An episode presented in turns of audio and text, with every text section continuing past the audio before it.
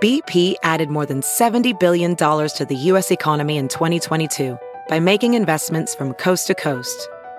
Investments like building charging hubs for fleets of electric buses in California and starting up new infrastructure in the Gulf of Mexico. It's and, not or. See what doing both means for energy nationwide at bp.com/investing in America. Hey, it's Kaylee Cuoco for Priceline. Ready to go to your happy place for a happy price? Well, why didn't you say so? Just download the Priceline app right now and save up to 60% on hotels. So whether it's Cousin Kevin's Kazoo Concert in Kansas City, go Kevin, or Becky's Bachelorette Bash in Bermuda, you never have to miss a trip ever again. So download the Priceline app today. Your savings are waiting. Go to your happy place for a happy price. Go to your happy price, Priceline. There's something magical about unboxing. When you unbox BritBox, you uncover a world of British entertainment. Stream the UK's most brilliant series, including new and upcoming seasons of Shetland, Father Brown and Death in Paradise, plus new originals like Payback, Irving Welsh's Crime and Archie, the story of Hollywood's greatest leading man, Cary Grant.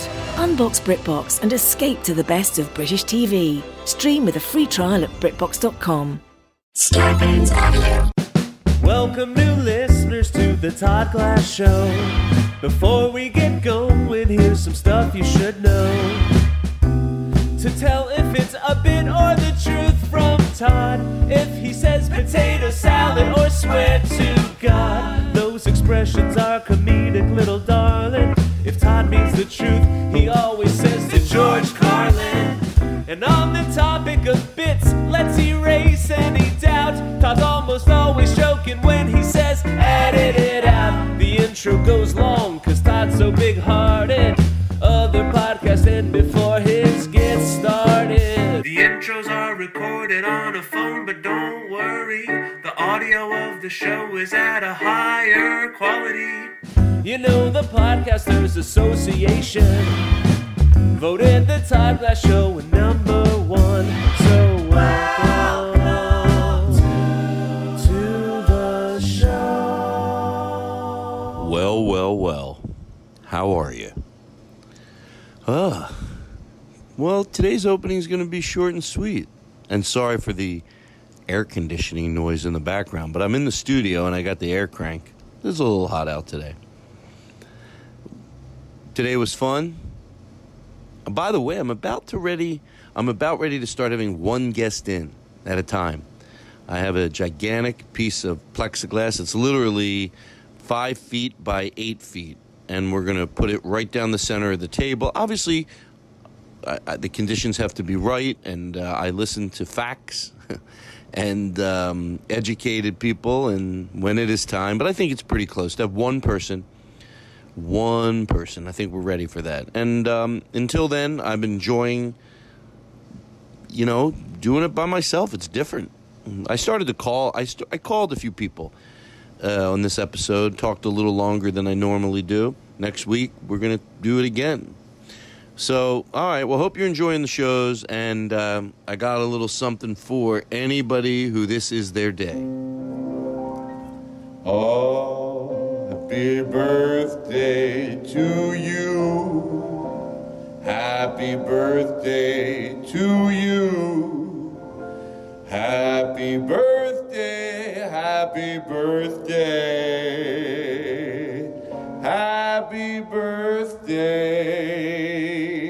to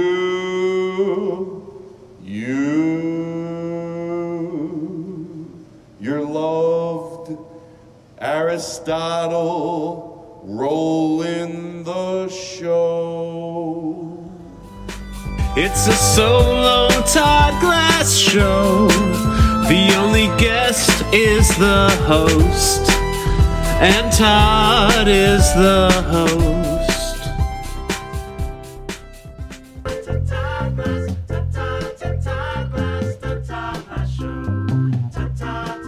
Wow. Did you miss me last week? You did? I missed you. I'm not going to lie. Thursday night gets me down, and there's no show to be found.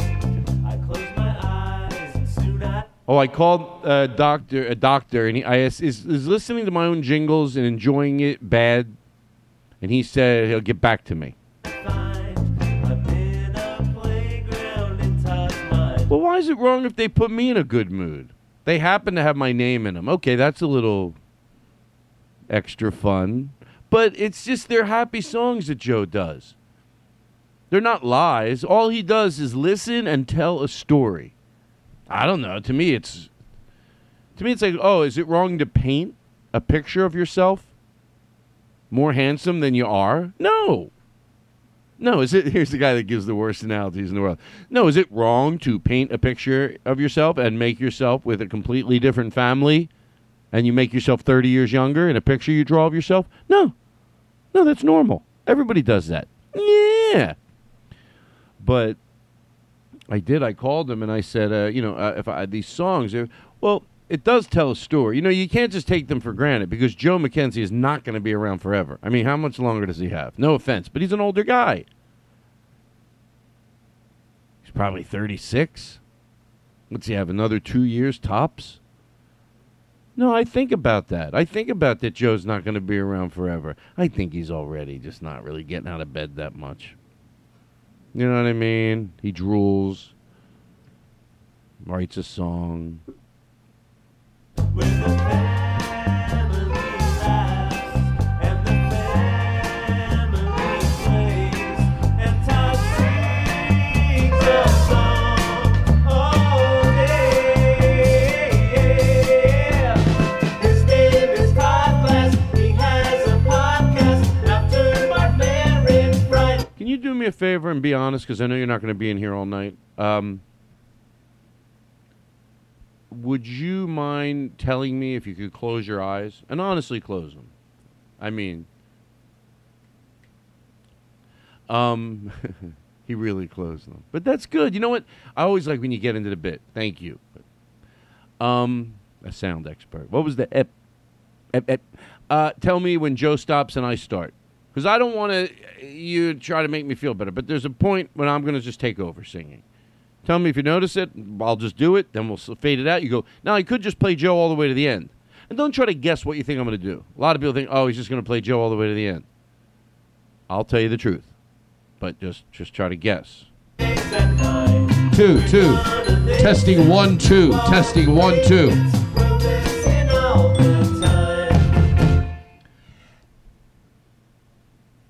What happened? There was loop music on it when the one I played, and I asked him if he could loop it. I said, it's already looped. Maybe it's this one? I think he's trying to mess with me. The other one had a loop. I swear I'm not crazy. I had the whole bit planned. Thanks, Joe. Thanks. Thanks a lot. Thanks a lot, Joe. So anyway, hello? Let's take one thing at a time. I'm excited to be here. I get energized when I come back here. Like I was a little tired in the house. And then I always come back here and I know it. I mean, I had 6 cups of coffee. Now, coffee doesn't do anything for me.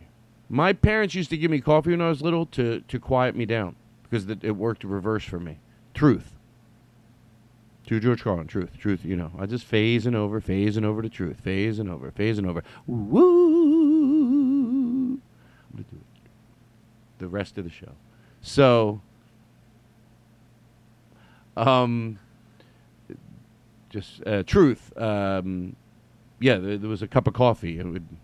So I was allowed to have coffee, but it just, the only cup of coffee that gets me going is the one I have in the morning. I don't know why it's that first cup of coffee, and I might have a second cup of...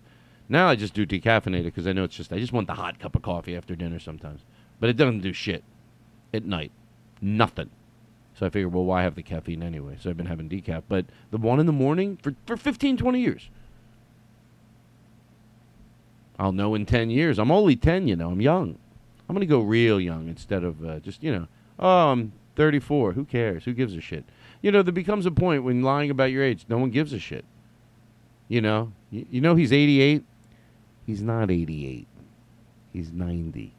Oh, was he do that to sneak in to 88 Oli parties. I'm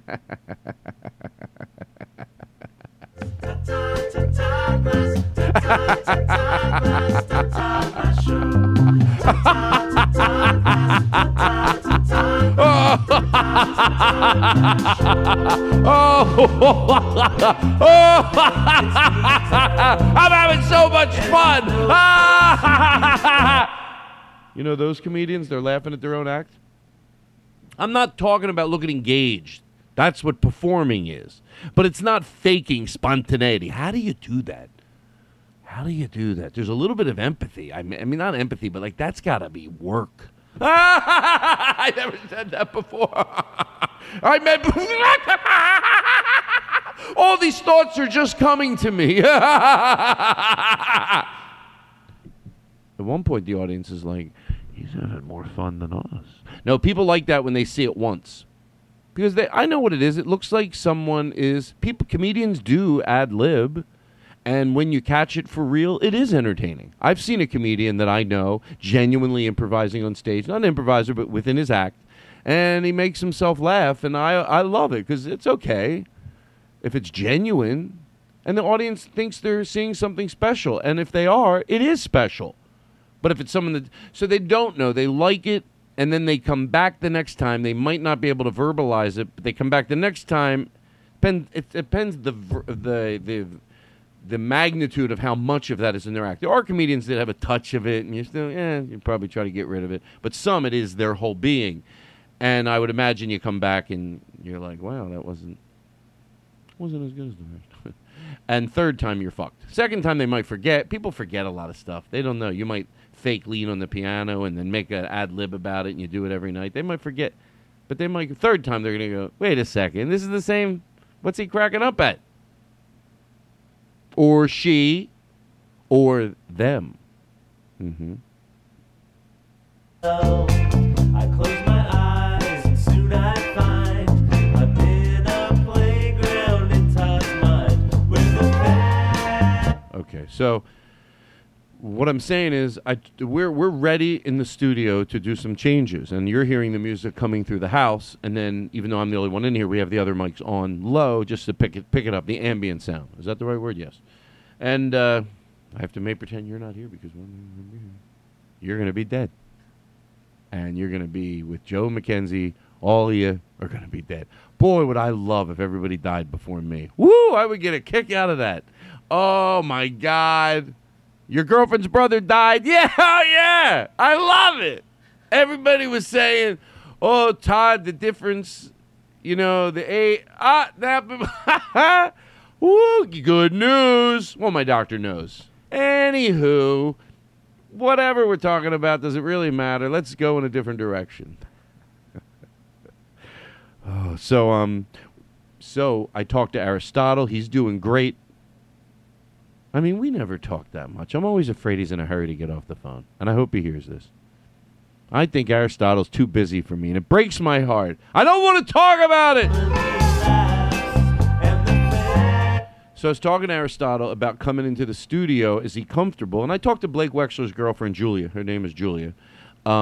She writes articles for the Huffington Post. No, was that right, Huffington Post? A few publications, I think, Huffington Post. And she became put in charge of writing about the coronavirus. So she talks to doctors and scientists. And it's really, I don't want to take advantage of it. But as you know, it's nice to have and you get clean answers. They make sense. And guess what? There's hope. Meaning, in the truth, there's hope. It might take longer than we all thought. But when you talk to someone who just is, well read and talk to a lot of experts, Maybe people just think experts, experts. I think that's what it is, even though they benefit by a lot of shit that experts... Like, there's probably... my theory on this. It is so funny that, like, experts are why we have medicine. Experts are why anything happens outside of just beating each other with a stick and getting a boner in the woods. I'm not afraid to get political on my show. So I talked to Aristotle, and I don't remember what I was talking about. Why would I say boner in the woods? So we're there, and then I say, I talk to Aristotle. What? Oh, experts. Oh yeah. So thank you. Thank you very much. I'm saying thank you to myself. Thank God I remembered. God, I'm so good. I do it all by myself. All by myself, I do it, folks. I never ask for help. I remember where I'm at because I'm strong. I don't need help from a loser. I remember every time. It came right into my head. Boom. Experts. I'm like, bang. So this has to do with Aristotle. I'm tying everything around. Folks, don't let me lose you. And if you're lost, then maybe you better just take off because I ain't got the time. But we were asking her questions about having Aristotle, me, and Tech Jonathan in the studio. Now, the doors can open up. I can really open up the front of it because they're just like sort of sliding doors that have big, like, like theater curtains over them, big, thick, and like 4 rows. I just got all these old ones, and that's where I didn't know what to do on that wall in the studio. The other walls are all like barn-type material, and then there's the stage. But that wall were the 2 barn doors that slide. They seem like they're like 9 feet by 9 feet each, and they're big, and they're on rollers. So that could roll open, and I wanted to know things. Is that better to have it open? Is it better to have the big fan on? How long should I stay out of it? And I'm not going to go into that now because it doesn't matter, but you get clean answers back, and they make sense. It's funny when you hear the truth, you just know it. You just like when people used to go on David Letterman that I thought were well-read and fair and decent, you're like, wow, everything that came out of them. And it's a compliment to Julia. Now, I'm not saying she's great, but this part of her, I'm digging. I hope she listens, and I hope Blake finds out about me and her, because it's hot. No, we got something going on. I could tell. She'll, like, a lot. All right. So, there you go. Oh, so if we can get the 3 of them in here, what the best way to do it is. So that's that. I found the answer to that out. Now we're going to do it. So a lot of these sound things, I mean, I can't believe it's been as good as it's been.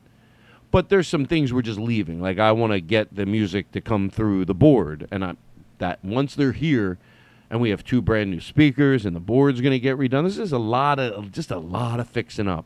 And I've ordered the stuff. So when they come, I got a new mixing board. Sometimes I hear myself talk. So it's gonna be nice. And then it's already labeled. It's already incredibly organized in here, but it's just going to go to another level. And then they're going to videotape a few standard things you want to do on the board, like just put the phone on it and go, all right, this knob goes here, that knob goes there, and then we'll label it. We'll put it in a file in the email. If we ever want to know, how do you do this? Or what if you're this? Or, it's just a few standards that sometimes you can space on. What brings it in through the house? You just watch a video to bring it in through the house, and you just boom, you just shows it as you talk it, as you shoot it. I got it all figured out, Stats.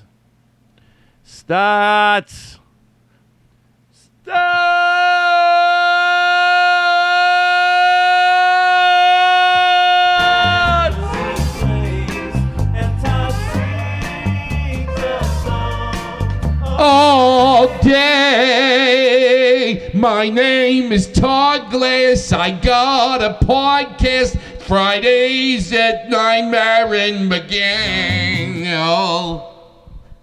Okay, open your eyes. Don't try to fucking guess what I did. Did I at the end? I could have played Joe's all the way out. Or I could have stopped, and maybe to you it was very obvious, and I started to sing live. What do you think I did? No. It was me at the end. Mm-hmm. Yeah. Joe, I'm telling you, I sing like Joe. Even his wife admits it. Oops. Oh, I hope Aristotle doesn't forget to edit this out. So, by the way, someone asked me on Cameo to explain what my understanding of racism is, what I've learned in a short period of time, and systemic racism to their brother. And you know what? I take the challenge very seriously. I tried it last night, and I sent one. I sent it. But now I feel like I can do a better job, and I want to message him and tell him I can send him a better one.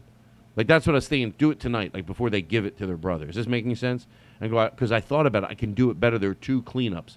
Matter of fact, I should do that, like, right now. Mm-hmm. Hold on, everybody. You understand what I'm saying, everybody? Are you with me? Are you? Yeah, so take the challenge.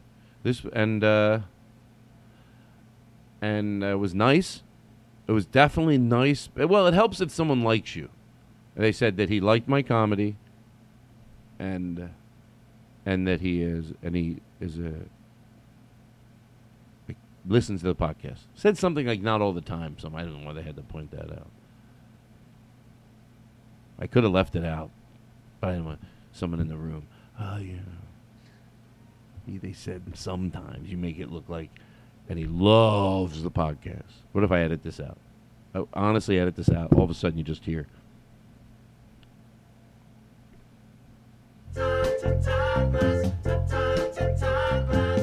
So I got a cameo. This person sent me a cameo. They go, we want you to try to explain to my brother what racism is, and systemic racism. And they asked me to do it, and they said, we think he'll listen to you because he fucking loves. Like, they took a big crown because they hand wrote this letter. You know when your bit falls apart? Why would you have crown? But you try to fix it. Because they drew it, and then they took a picture of it, and they emailed it to me, and it says, Todd, and he dresses up as me. He dresses up as me. And this is sick. I make it up, and then I accuse him of being sick. But this guy's obsessed with me, and they said, okay, that part is not true, but the part is true that I was asked to do it, and on Cameo. I hope I do a good job, and maybe I could do it for some other things. It's different. Can I tell you the one thing that I do apply? There could be 15 different things people would ask me. Most of them would all start with the same exact preamble. That, you know, and I'll do the short version right now, very short, but basically making them comfortable enough to say they don't want to know the opposing view. And you got to lead with something that you don't want to hear the opposing view. You try everything you can do so they're not going to just want obligatory go, of course I want to hear the opposing view. You got to do it with respect and dignity. So it's not really me explaining it. It's me explaining what they need to do if they genuinely want to know. One, they have to be brave enough, no matter what it is. It will preamble with something like this. And you have to be comfortable enough to say, no, I want to know, but you got to be comfortable. You can't make someone get a bachelor's degree.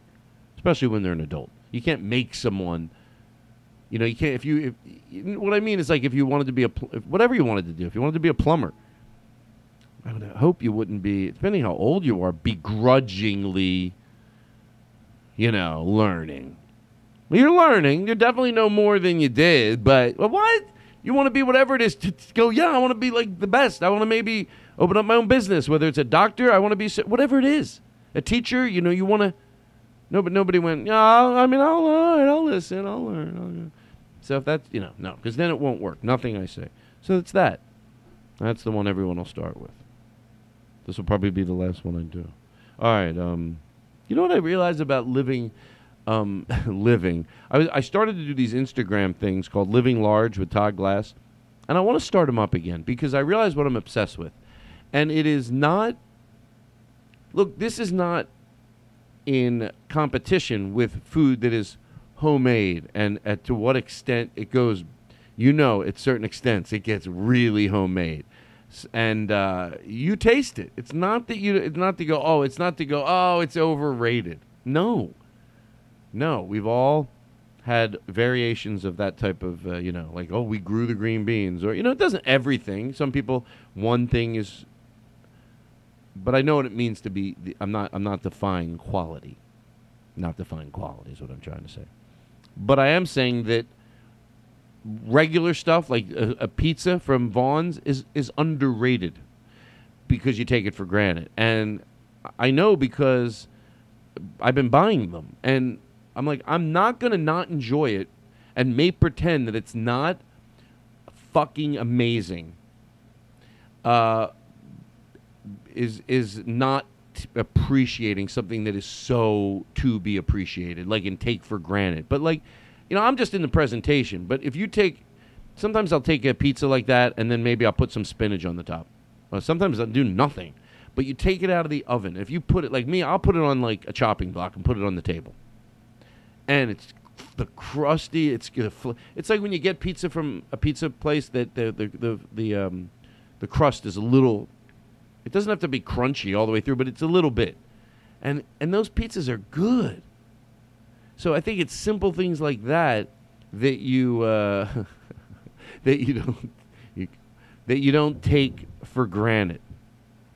You know, it's like it's better. It's you really got to soak it in. And I've sort of said this about grilled cheese sandwiches and stuff like that. But it's like just even simple things you can get.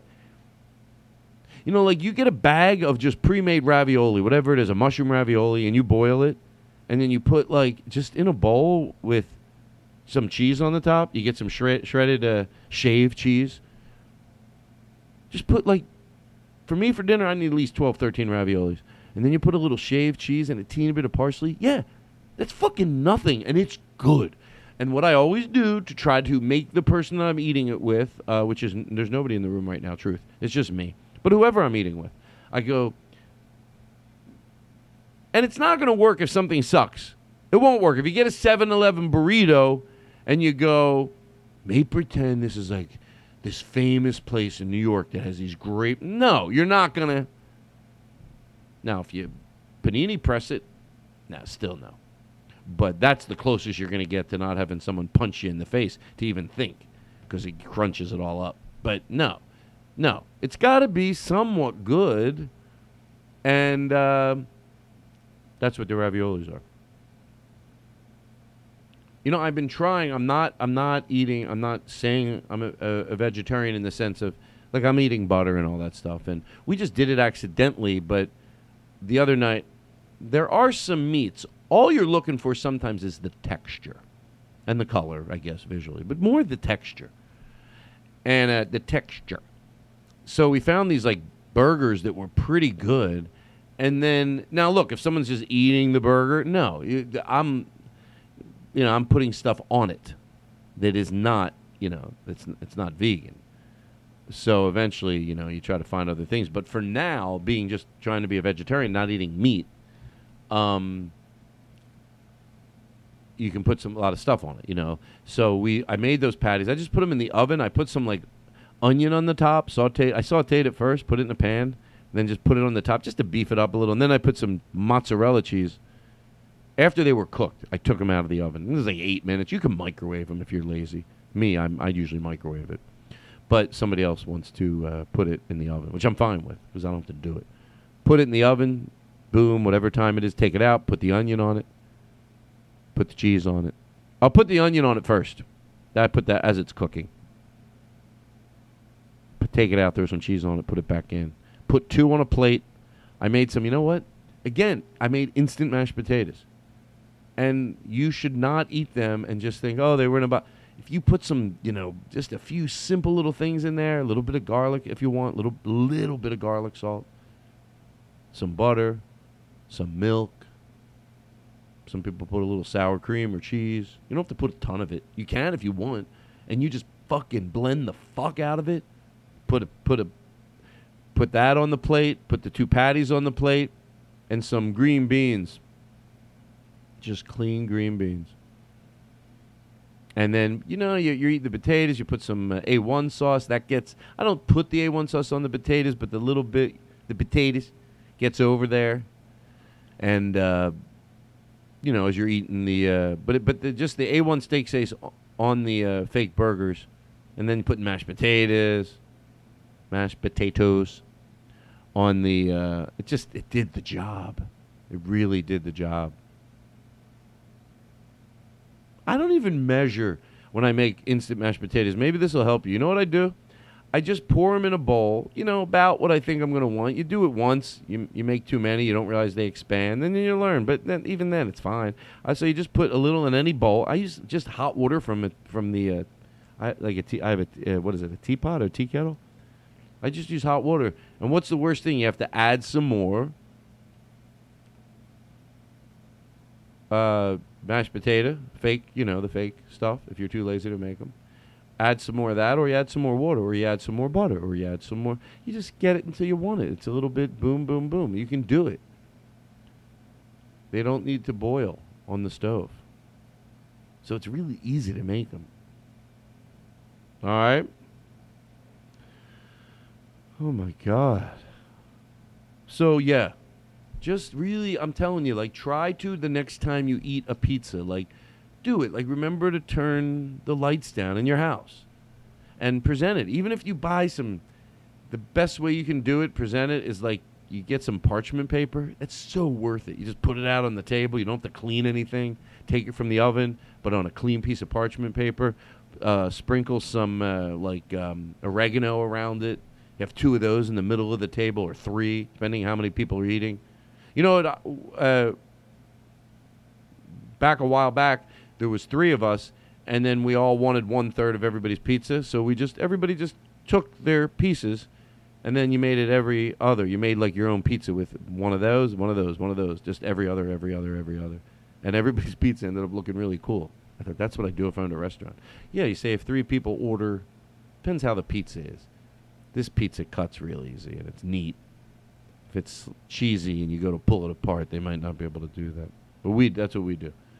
But last night, I had a different one. And like I said, I know it's Vaughn's frozen pizza, but don't underestimate. Don't think, yes, like, enjoy it. Put the music, the lights, put some music on. Put some music on. Find some really cool music. Turn it low. Of course, like, light one candle if you can. One. I have oil. There's little oil lamps. It goes a long way. Sometimes you're just sitting already, so you'll just won't get up and turn something down. Do it. Fucking do it. It's going to change your whole night. And you know, this is something a little different. You know, before we were quarantined, and we still do it now, just the two of us, but before we were quarantined, we would have, like, where we just went around and watched YouTube clips that somebody would say, watch this. It didn't have to be music, but a lot of times it ended up being music. We all seemed to like live performances, so everybody would try to find a good live performance, but it could be anything. It could be Eric Olson once showed us this thing about fish under the sea. They make sort of art in the sand to attract the other fish to get a mate. It was crazy. So something like that. But a lot of times it was music. And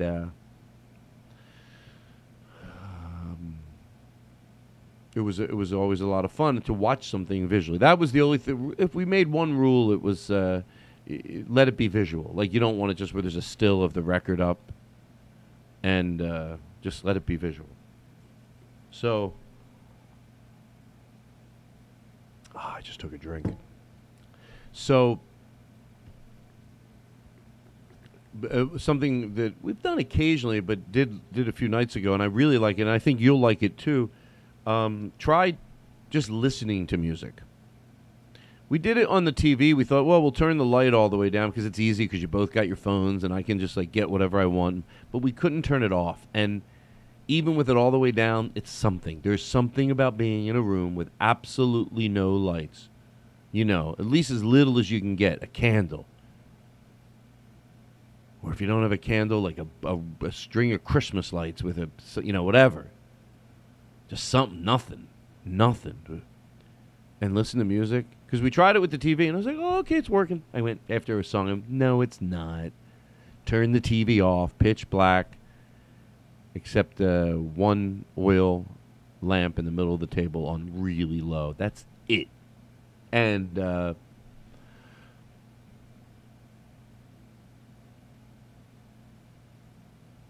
you really listen to the song. You really, it really worked. It's really different. And I really enjoyed it. It was. I think you will too. And you find songs that just work. Almost every... First you find a song and it's so great. You think, oh, that's the type. But then, you do a different one. You're like, oh, that works too. It's just everything works. And it's not that I don't want to go back to doing it where we watch visual stuff, but it's a nice change.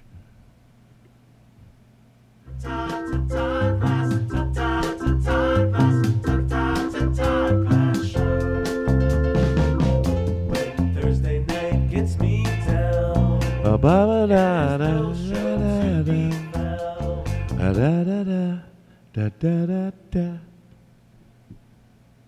I want to do this, and then we're going to call Nick Lipa. You know, I should know... hold on one second. I'm going to read something.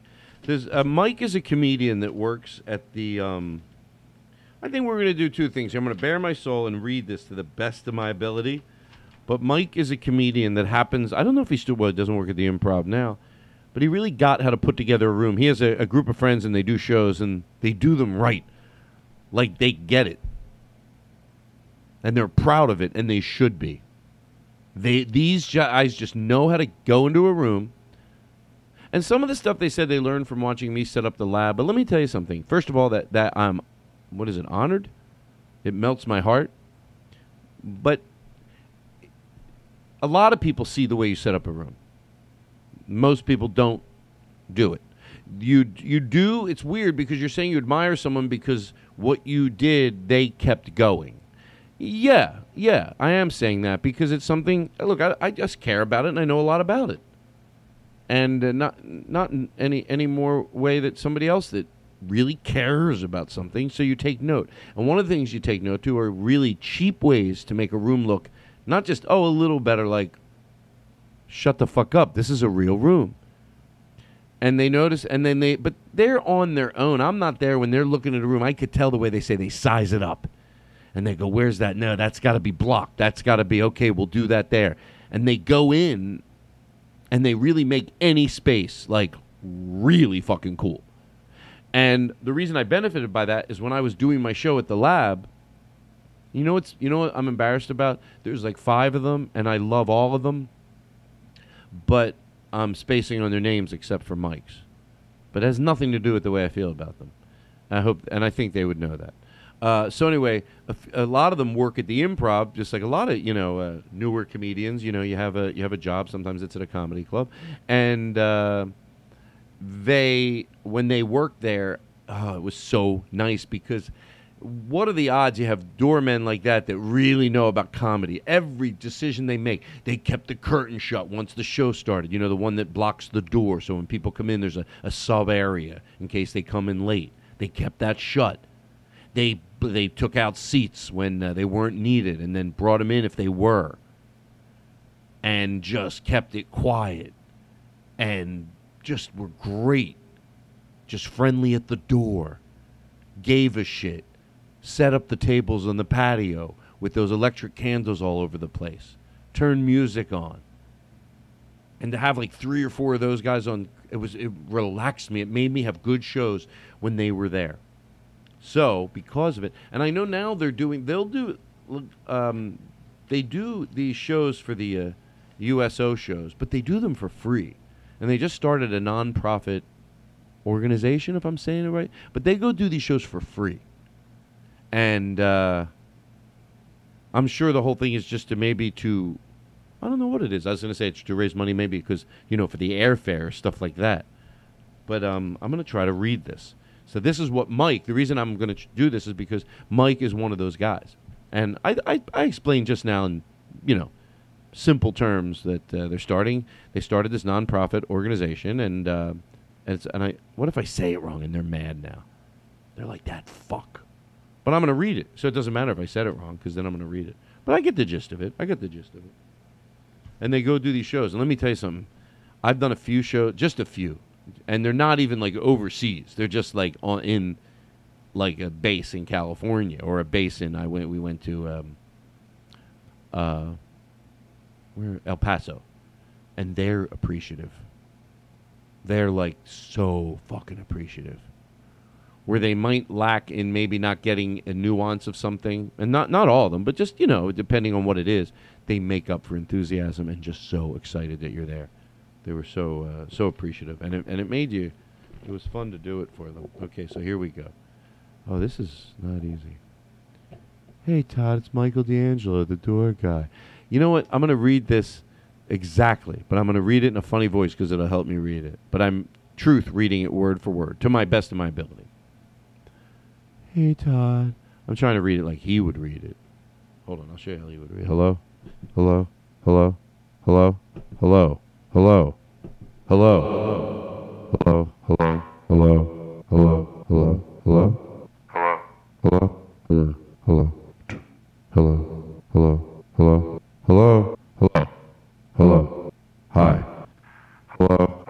Hello? Hello? Hello? Okay. That's how Mike would read it, because he's got a pretty deep voice.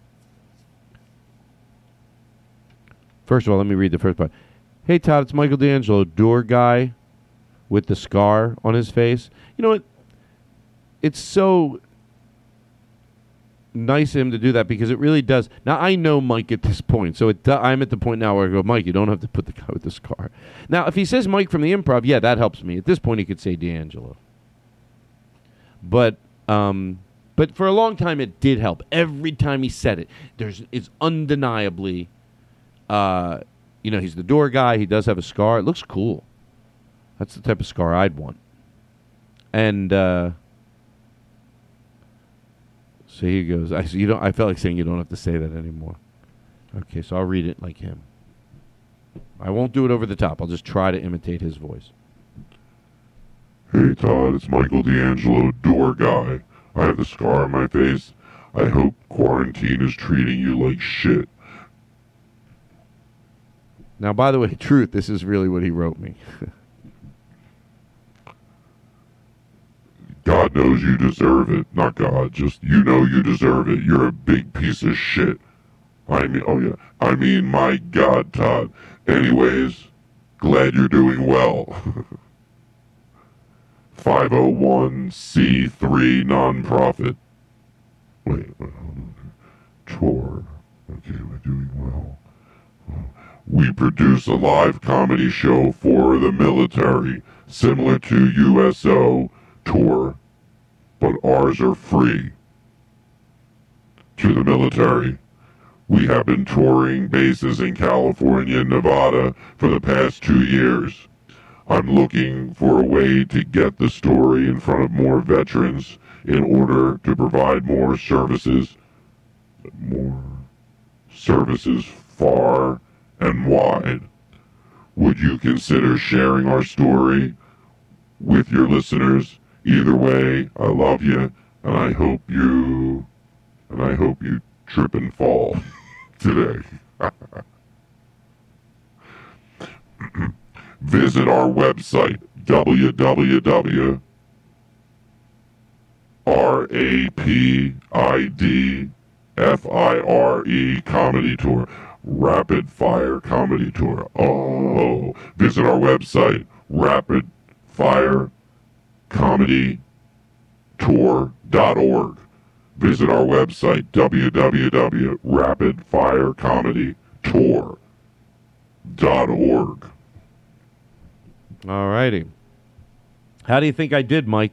So anyway, I gave them high praise, which means so, you know, you get the gist of...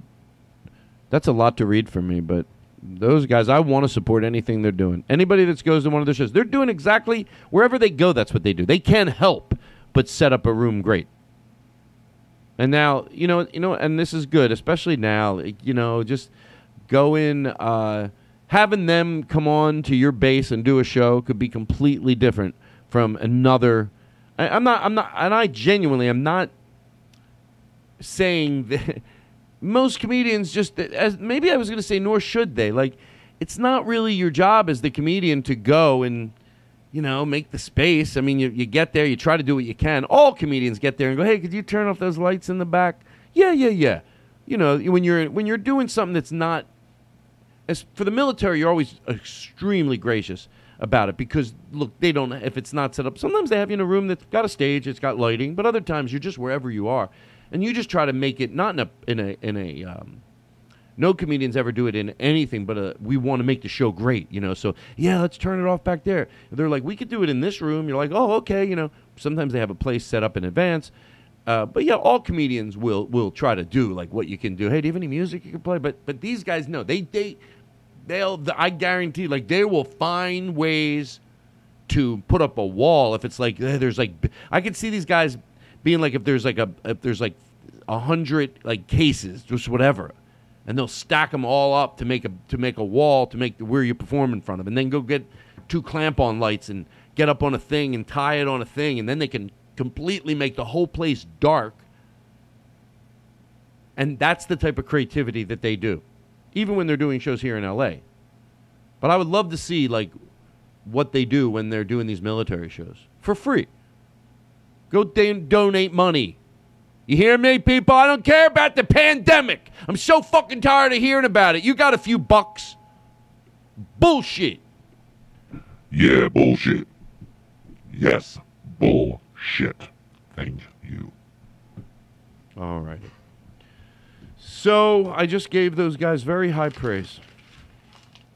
And when I said that whole thing about stacking up the cases, because whatever I think, I'm thinking I've seen what they do at the Improv, and they showed me pictures. So I know we think alike. I'm not afraid to say it. You think I'm afraid to say it? You think then it looks like I'm complimenting myself if I compliment them? No, they take it past what I do. I just like to have somebody else to talk to this shit about. And I love when I see those guys. We sit upstairs in the green room. There's an awesome green room at the Improv. It's just fucking nuts. Above the little showroom, above the lounge that only holds 80 people, 75. And then you go up the back stairs. I always got it real dark. And you go up to this. It looks absurd. Big, comfortable couches everywhere. A roof you can go out. The John Lennon and Andy Kaufman and Richard Belzer and Mitch Hedberg. And, the list goes on and on. Doug Benson smoked pot out there. It's got a lot of soul, that place, and I, you know what? I miss it. I could give a shit. So I can't believe Mike's still listening. So sad. It's sad, right? It's. I mean, I would listen honestly if somebody said, "Hey, we said some kind things about you." I would go listen. So I like to talk about it, like if people are. You know, they come here, and it's not what truth. I meant every word I said, truth. George Carlin, truth. I'm slowly weaning over. Oh, yeah. There'll be the day I don't do that anymore. Joe's going to have to change the opening song. Joe, do you listen to every show? If you do, I want you to say this to me. Pineapple, pineapple, pineapple, pineapple. Do you listen to every show all the way through? Because you would have heard this. If I decide to change, I did, out of George Carlin, for reasons that make sense, and to just the truth, it's no disrespect. I give George a rest. It's adorable. Could you change the song?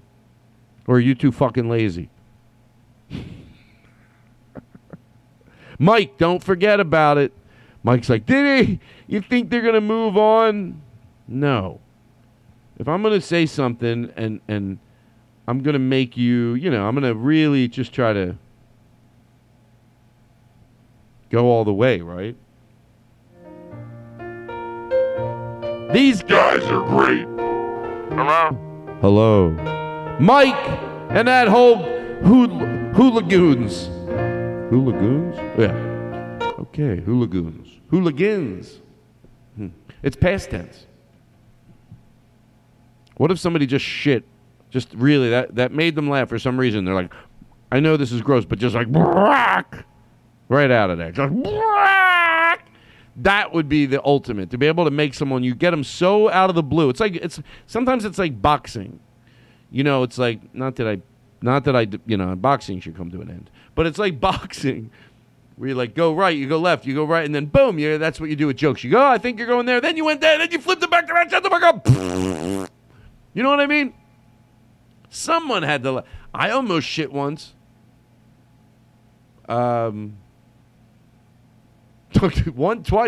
Once with Doug Benson. He just was doing something and he wouldn't stop, and it was just so fucking funny. Doug's fun to hang out with. He's always he's pleasant.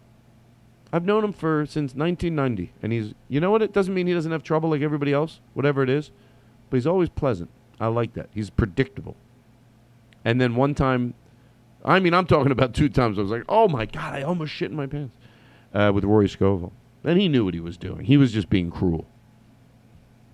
He was just being mean. Well, he's a bully. And everybody knows it. And everybody talks about it. In the comedy community, Rory Scovel is a bully. Would you do me a favor and be a dear? Would you tweet at Rory Scovel and say, Todd Glass said stop being a bully and watch his Netflix special, Act Happy? Okay? Who's tweets for me? 3 people? No, and I really need you. But I'm going to have to... Here's what I'm going to do, folks. And I don't want to have to give Aristotle any edits. I don't know what you want to hear. Do you want to hear... What do you need to hear? You know what? I'll tell you what I'm going to play. Because I think you never know where someone's at. And this is just a good recovery song. So, and then I'm going to go to the bathroom, and then I'm going to come back, and we'll have some fun. I feel like I'm just, I'm getting my straw. I'm just getting into it. You know? Is that such a bad thing?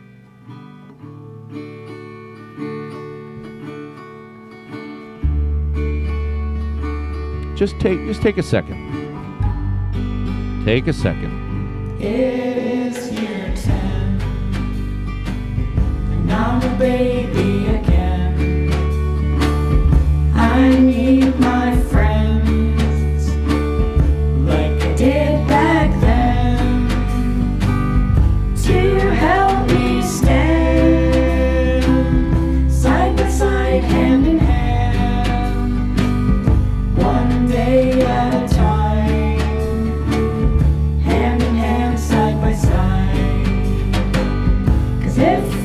Not one thing, don't you know it's another? You can be sober and not recover, and the soul that's hurting just keeps on searching for ways to fill the emptiness, but the pit is fill it with hugs. You can't fill it with drugs. You can't fill it with booze. You can't fill it with food. You can't fill it with isolation. I'm back and listening with you. Can't fill it by always running away. Can't fill it by finally decided to stay. If you're like me, an addictive personality,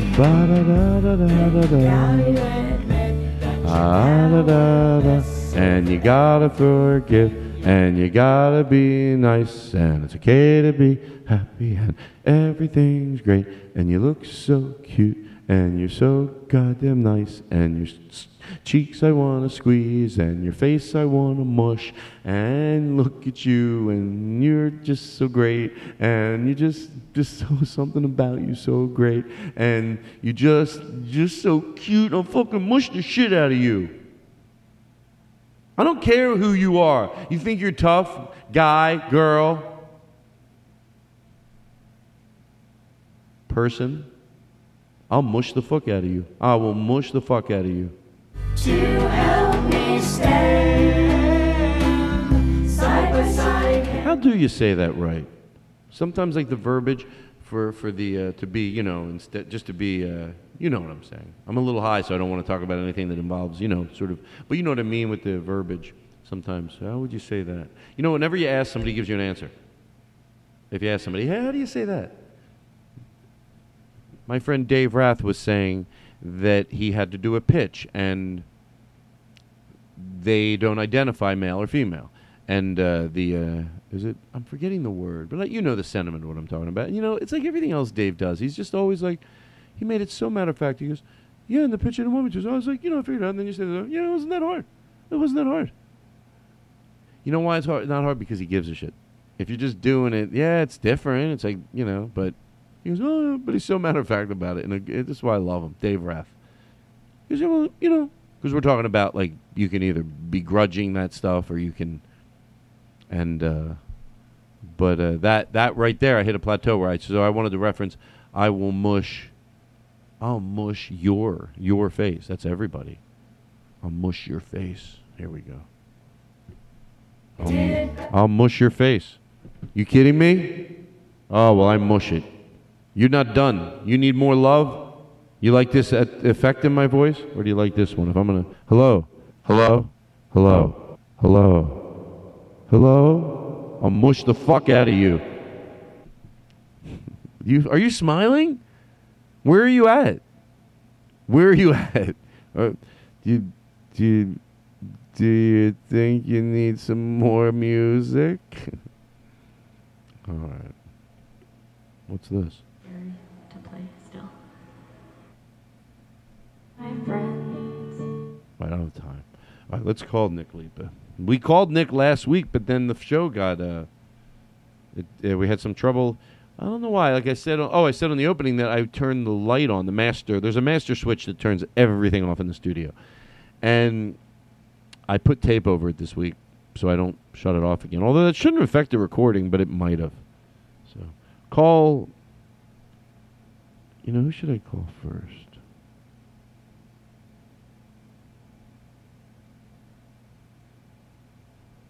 Call Danny LaBelle.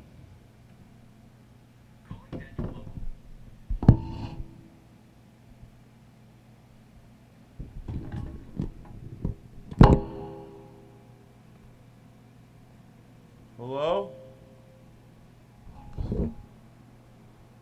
Hello? Hold it up. Hi, Danny LaBelle. Is this Mr. Todd Glass? Yes, this is. Wait, what did you say? This is Mr. Todd Glass, yes? Yes, be careful with your accents.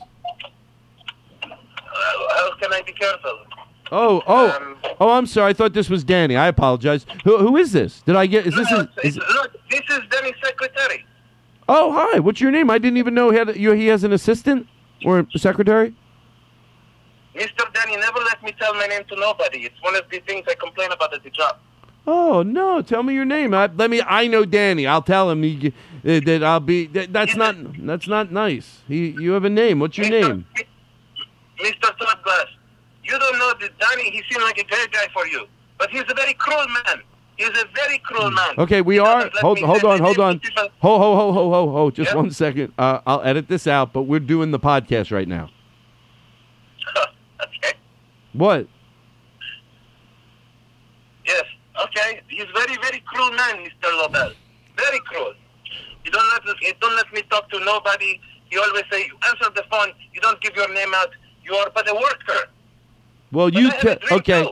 He can have his rules, but I have mine. You tell me your name. I won't tell him you told me. I want to know your name. My name is Alan. Hi, Alan. Hello, Mr. Douglas. I'm going to talk to Danny. I don't like that. He seems so. I mean, would you? Does he probably doesn't want you telling me this, right?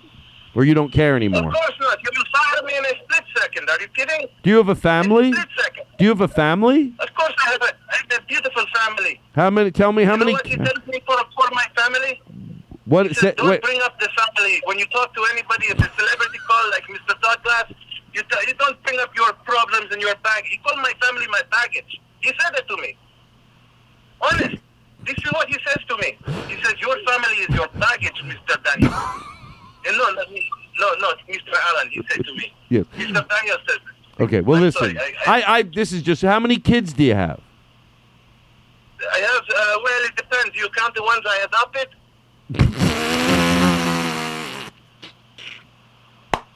Yes, of course, of course. Very good, because Mr. Daniel, he says, don't count. It's because they're adopted. I said, I love them anyway. They are my children. I raised them. Yo, I'm sorry. I didn't. Count. Hold on. Slow down just a little. You said, what about loving them? I said, I love them with all my heart. You know, I raised these children. I adopt them. He says, no, you can't call them your children. They're not your children. I only count children which are biological. Wow. Can I tell you the truth? Alan. That's the real Mr. Daniel.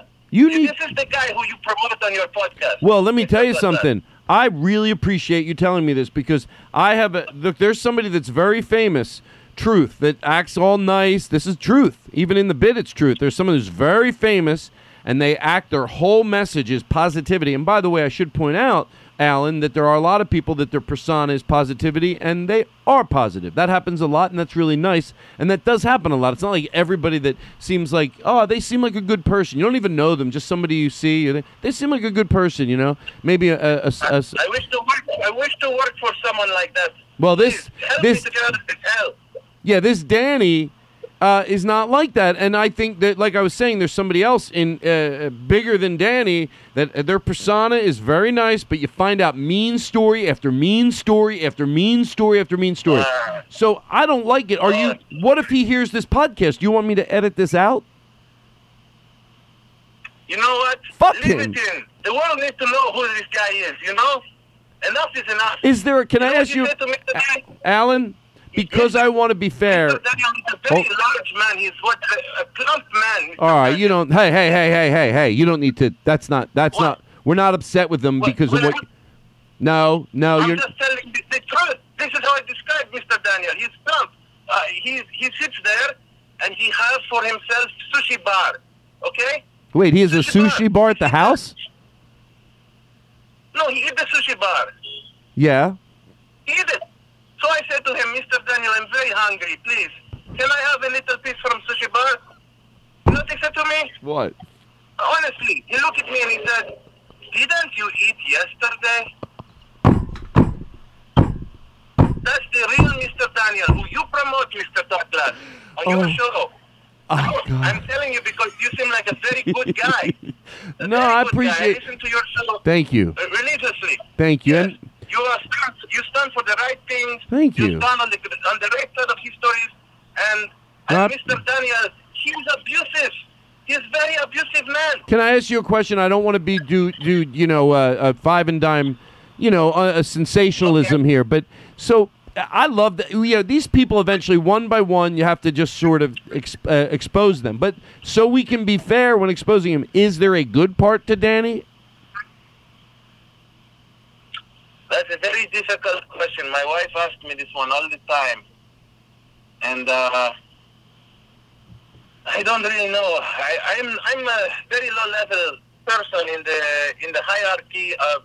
You said that it was very complex. You said, is there any good qualities about Danny? By the way, I'm dropping this podcast, and you sure you're okay with this? I am okay with it. Enough is enough. Like I said, Mr. Glass, at a certain point, a man has to stand up for himself. You know, if nobody else will. Yes. And I wish to have a voice. And I want to... I'm very low in the sphere of influence, you know. Nobody listens to me. You're the first man who has given me a voice. And if I can say one thing, and I want to say it very, very clearly, somebody needs to cancel Mr. Daniel. Cancel this man. Well, I wish that you put a hashtag on Twitter. I wanted to write cancel, hashtag cancel. Okay, but Mr. Daniel has confiscated my Twitter from me. Not that I'm... put me on anymore. Hold on.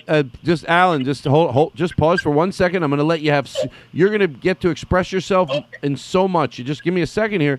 Thank you, Mr. Yeah, thank you. Thank you very much. I not that I even have a problem with canceling somebody if somebody does something horrific, but we don't want to overuse that as a ploy. I think that's what you do when all else fails, and you've asked somebody to do something. You've asked them. It's been out there in the energy of even not directly to that person, but that community's been asking, and they ignore it. Eventually, I'm all right with that. I actually am okay with that, and most people are when it's stopping something that they want to be stopped. Okay, but let's not go there with Danny right away. What did he do that you think he should be canceled for? I don't want to be sensationalistic here, but give me something. What does he do to you? Someone said something about punishing you if you miss a... Is there a story there that I heard that I never believed was true, actually? Mr. Douglas, I put you like this. I very much agree with your assessment about this cancel culture. I'm very much against it myself, generally speaking. But sometimes you have a man who is an unstoppable monster, like Mr. Daniel. And I'm telling you, he's an unstoppable monster. What does he give me? Give me what? Like what type of stuff? All right. So I'll give you an example from what Mr. Daniel did to me. Very, very cruel thing this man did. Yes. So he said to me, Alan, buy me one big bag sunflower seeds. So I said, okay, sure, no problem. And he gave me the money, no problem. My boy went to do this job for him. So then I come back. I said, here is the sunflower seed. He says to me, Alan, remove all the sunflower from the shells, but don't bite them. Use your fingernail. Now, Mr. Daniel, know one thing about me. I keep a very low fingernail. Very low. Do you understand how cruel this is to ask me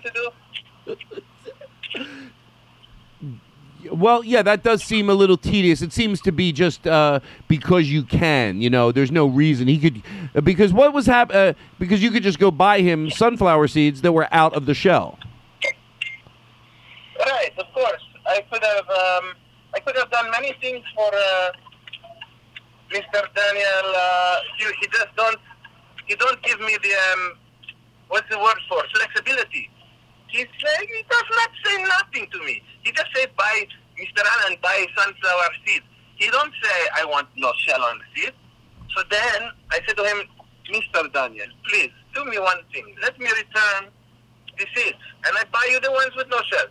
He goes, "What do I pay you for, huh?" He's so what cheap. Does he mean? He's so cheap, isn't he? Danny LaBelle is a big. Like a, what?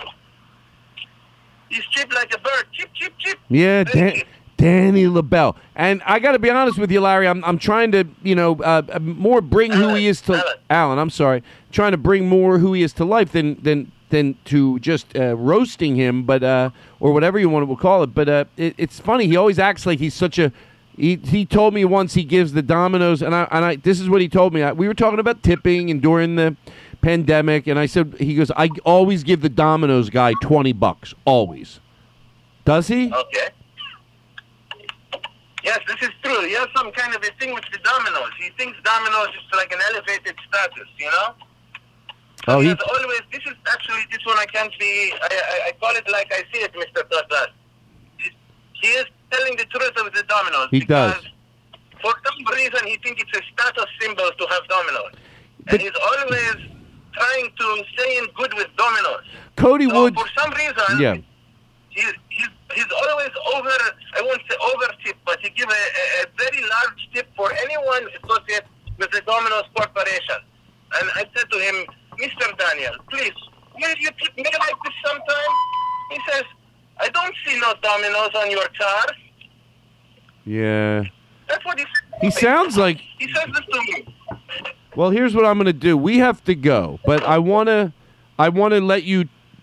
I'm letting you... Look, I hope that the voice I gave you was... I'm going to... We don't drop this show until Friday. I'm going to have to do... I don't know how I can... I have to think about it, but I think I'll leave this in, and only if I don't think it's fair, I'll take it out. But I guess if the audience is hearing this, then I left it in. But this is weird. There, Danny LaBelle, a fucking cheapskate, and a mean person. More. I'm sorry. It's disrespectful to you to say after you talk, and all I do is say he's a cheapskate. That was just one little slice of Danny fucking LaBelle. You think he's funny? Do you think he's funny? And I know you got to go. Do you think he's funny? Be honest with me. Don't look. If you want, tell me the truth. I'll edit it out. I swear.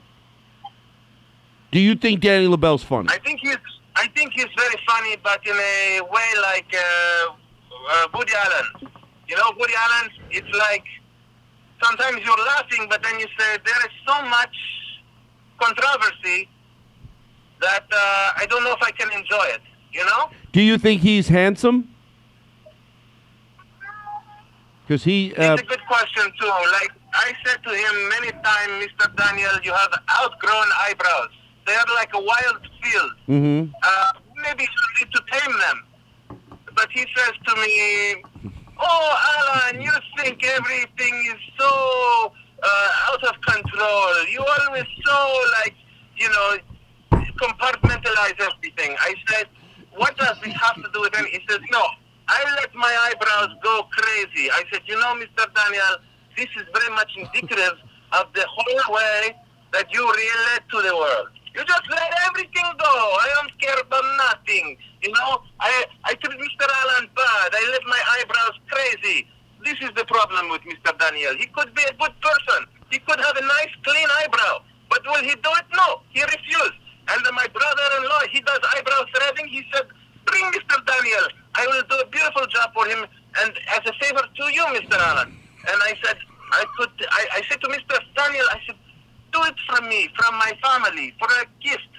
He says, no, Mr. Allen. I will not take any gift, and I will not tame the eyebrow, and I will not change my behavior.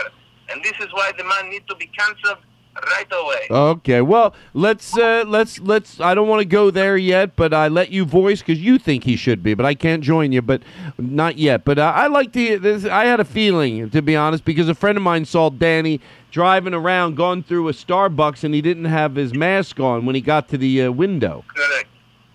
This is the kind of behavior that is very typical of Mr. Daniel. Does he wear a mask around you? Is he wearing a mask around you? Be honest. He tells me he wears it, but he says, if you misbehave, Mr. Allen, I take the mask off, and we are both in danger. Oh, that's horrible. He said that to me. That's horrible. He really said that. Hold on. He really said that? Yes, he threatened my life. Sometimes he put his finger right on the band by the ear. He says, Mr. Allen, it's coming off. It's coming off. I said, no, don't do it. He said, I'm going to take it off. I said, please, Mr. Daniel, I do whatever you want. He goes, okay, till the sunflower seeds. You know, this is the kind of manipulation that he does. It's very bad. The sun goes down another dreamless night. You're right by my side. Danny LaBelle, holy shit. Truth, that was making me laugh so hard. I could just call him. I should plan a show and just do it with Danny for an hour and a half. You shut them as we fly. As we fly. Wow. Hold on 1 second, folks. I just have to text Danny something. Enjoy this. Stark Hollow Town, Carson City.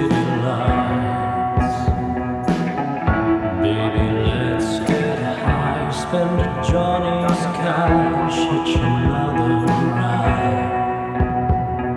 ride. We laugh until we cry. You say go fast, I say hold on tight. In the dead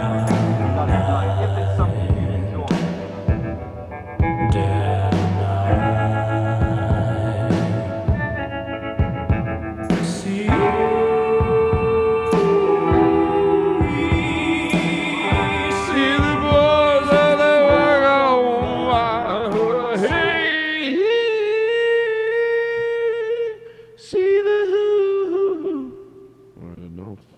Take it easy. You know what's great? I'm going to have dinner. Some pasta.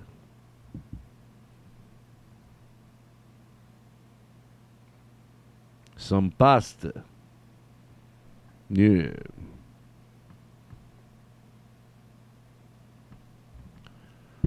Hold on. Wow. I was really laughing really hard. I just texted him. I said, I would do an episode just with you for an hour and a half. Whatever he wants to do, I'll just follow him. Sometimes I like swaying him in a direction, and he always does it. But sometimes it's fun to just follow Danny. Let Danny do whatever he wants. Oh, if he hears this, then he's going to be out of fucking control. But it is a good thing to do. To let him just facilitate him. He's funny enough where I think it would be a great show because It's like James Adomian, you know. He's just like a, I don't know. I know he's gonna hear this, and he should hear this. What's wrong with that? I mean, because then it just looks like I'm too afraid to tell him to his face. I'm not telling him shit to his face. Not after I found out what an asshole he is. Wow, I believe it. I believe. What was his name? Larry? No, it wasn't Larry. It was. I hate not knowing. I hate not knowing. Why do you think I don't know? What do you think it is? Well, I get sometimes, I'm not going to lie.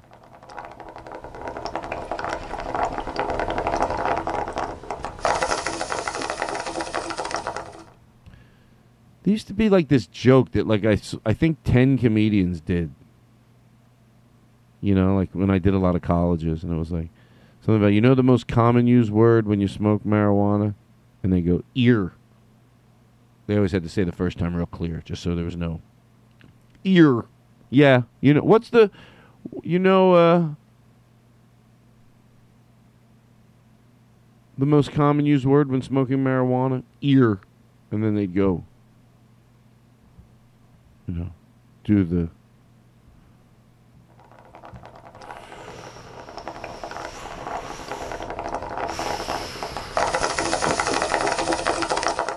Ear. You don't do that with a bong, but I wanted to do it. And like 10 comedians did it. All right, I'll admit it. I did it at a college once. We used to do improv because we didn't have enough material. It'd be like three of us doing a show. So we would go back and do improv. But our improv, this is, look, I'm like at this point very young in these college shows, probably 20. And so we didn't have like enough material. I was with another comedian. We took a show, you know. And so we would do improv, but our improv was very much like we knew, we set ourselves up. Like all of a sudden we'd have our hand in our pockets, acting like I'm a cowboy, but then that he would go freeze. Someone would go freeze and go up and go, I know you have two frogs in there. Like, we had so many it looked like. Now, if we had to swing back through there and do the same thing, no, we couldn't do it. But nobody had any cameras then, which I'm fine with. I'm fine with it. I don't have to deal with it like some people, so I understand. That's completely different for certain people that just, you know, want to be able to go somewhere, and I understand why they want to take the phones away. But I think taking the phones away is sometimes you have to, you had to grab cameras from people. Now everybody has one. They always had to try to stop people with cameras, but now just everybody has a camera. So, but it would have been. You know, and it's also have audio now, too. So I understand. What I'm saying I don't mind it is because I also think there's the benefits of it. Yeah, the benefits of, in life. You know, not so secular right on that. Like, what's the benefit of having more footage of, blah,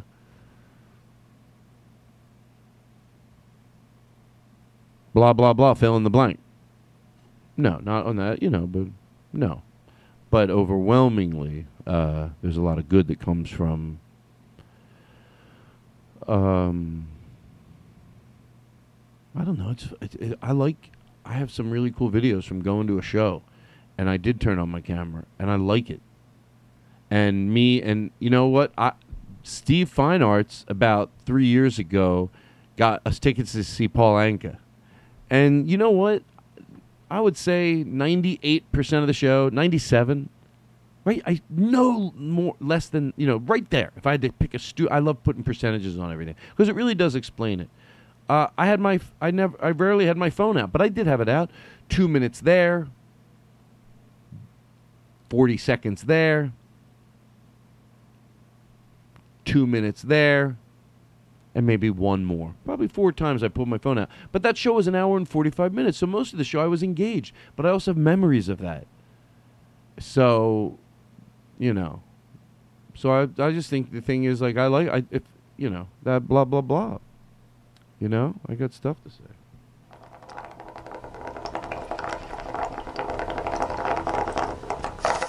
Today I was at the store and I thought,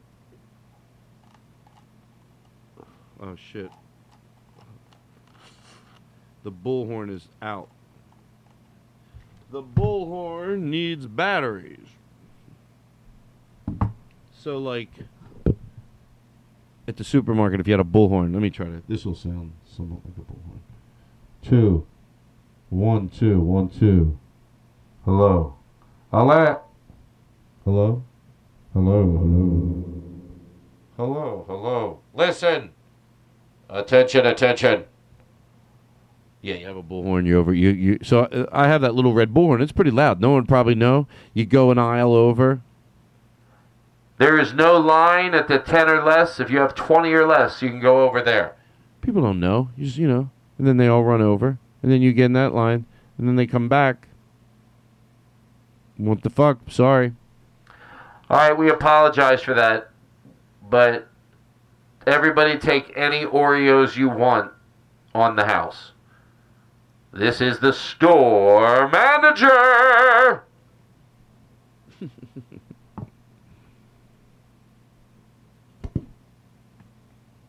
There was like, oh, we've talked about that on the show. How many of those curdling, manager. There was like a lot of that in the 70s and 80s, I think. We've listed them on the show, but Joanne Worley, Paul Landau, Charles Nelson Reilly, No. You don't even have to know who they are, but you could still enjoy that. That truth, I'm getting the cadence of them. Okay, Joanne Worley, you don't have to know who they are, but there were characters back then. Of course I'm simplifying it. And they were entertaining. When you're little, some of them, they were just so over the top and just, so larger than life. So I'm not being rude to them. I'm just, narrowing it down, So Joanne Worley, this is true. She was like, and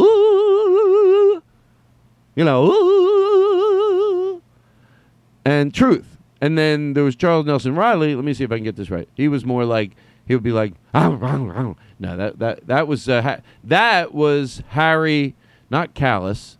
That was truth. Everything I'm saying right now. There's a guy named Charlie Callis, and he went.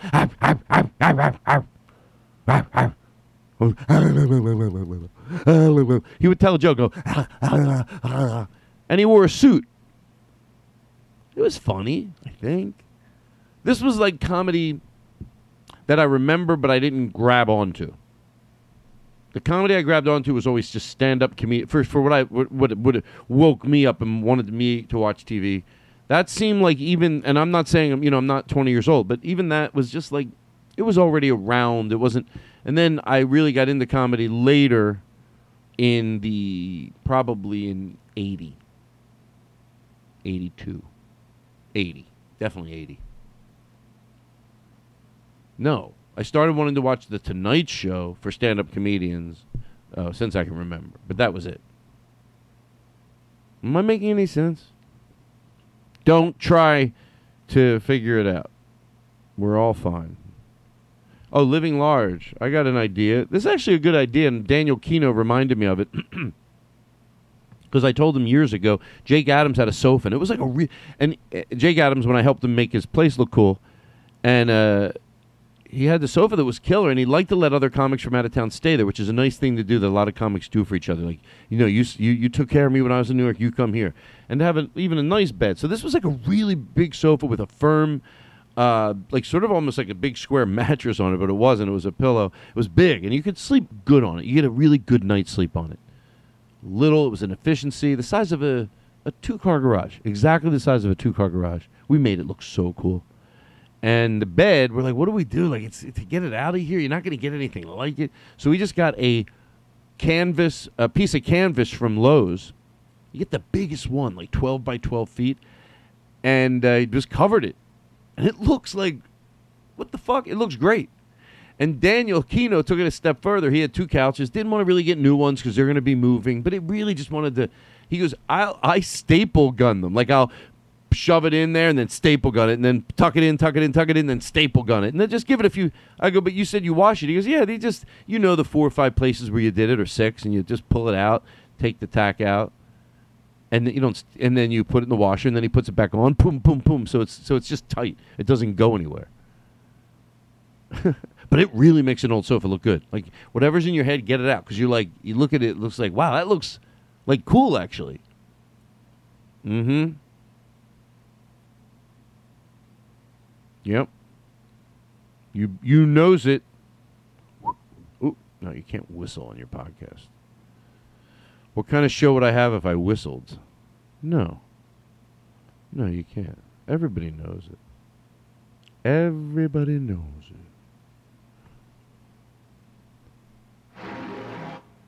Mm-hmm. This song is always sad. I guess he's leaving, but it's hard. Is that? He knows they has to leave, but it's hard. I know. I said that I was leaving,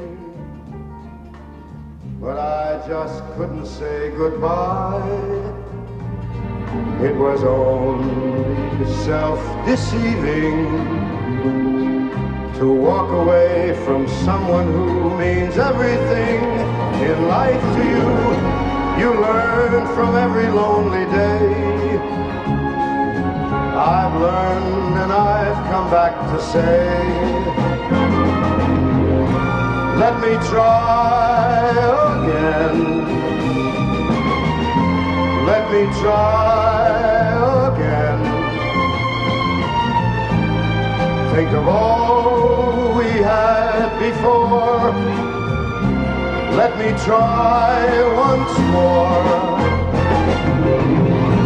We can have it all. It's a beautiful song. I guess we're going in for the close. Let's call Nick Lipa. We're going to ask Alexa some stuff. I never hard-boiled an egg my entire life. And then the other day, I was like, wanted to put them in a... I bought like fresh spinach. I wanted to just put like a ton of hard-boiled eggs in it. 4. For 2 people. And then I got a bag of mixed vegetables. Threw that in there. I like a lot of stuff in my salad. Doesn't have to be unhealthy. Just got to be a lot of stuff. It can be like egg. It can be... I just got a frozen bag of mixed vegetables. There's a little bit of peas, a little bit of carrots, a little bit, Just dumped it in there. I just microwaved it for like a minute just so it wouldn't be hot, but it wouldn't be frozen. I did it like an hour before, so it would definitely be... They were perfect. Mixed in with all the spinach, some pepper, some egg, some avocado, some corn... And a lot of spinach. And like just a simple dressing. Like something like it. But it was good. Like oil and vinegar, but had some Italian in it. It was just, it was good. It was a little thicker than I thought it would be, which I liked.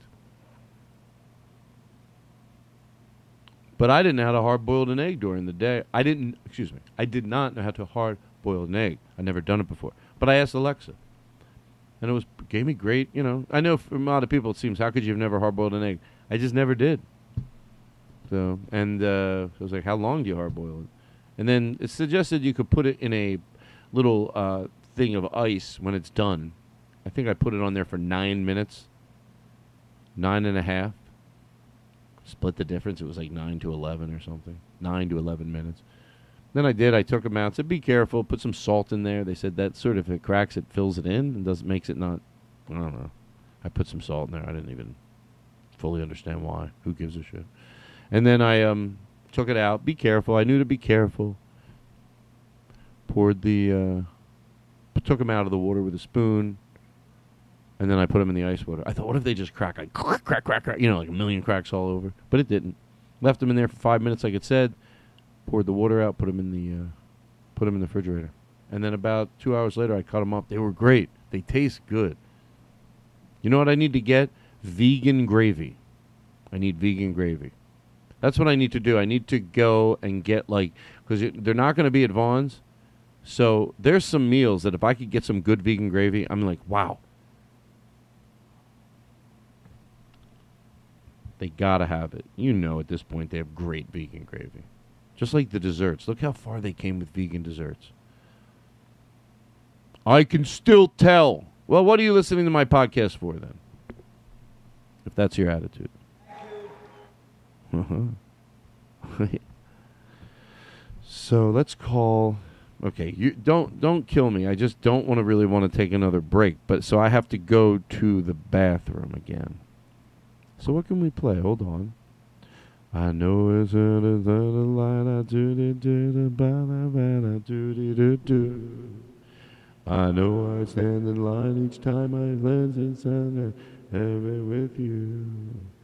And afterwards we got into a little, and then I started going out and saying something like, I love you, I love you. And then I go and say it all and take it.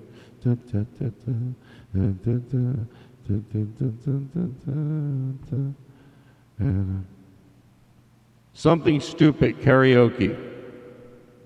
Mm-hmm. Sure. What?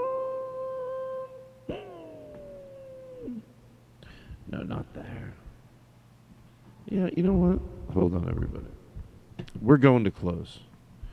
We're going to close, but I'm going to go to the bathroom real quick, and then I'm going to come back, and we'll go in for this slow... what am I going to play while I'm gone? Okay, hold on. Just give me a second. I am apologizing. I have a treat when we come back. I hope I don't forget. That's all I'm saying. Oh, you know what I forgot to put on here? Joe McKenzie's Bumblebee. I'll play the fuck out of it next week. I had it, and then I... You know... What are you going to do, right?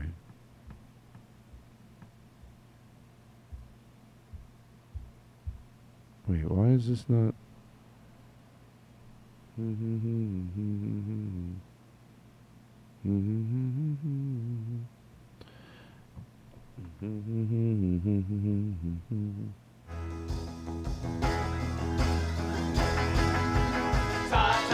Glass Show, Todd Glass Show podcast. We love Todd Glass Show, Todd Glass Show podcast. Todd Glass Show, Todd Glass Show podcast. Love the podcast, love the Todd Glass Show.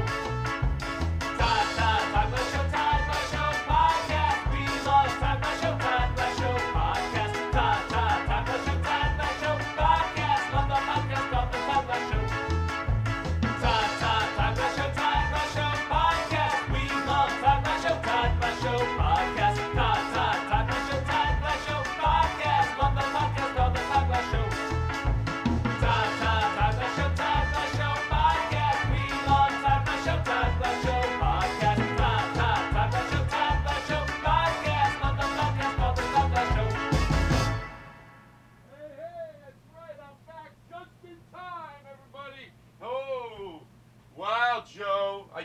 Make that song 12 seconds longer, and he would not listen to me.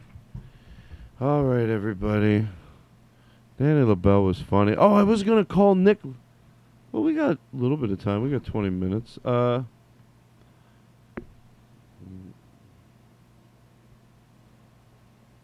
on here. Something stupid karaoke. Alright. Now. Maybe I could... You think I could do this? Let me see. I won't be able to, but... Why not try? Two. What? No. That's not the right... Hello? That's too much. Hello? Hello.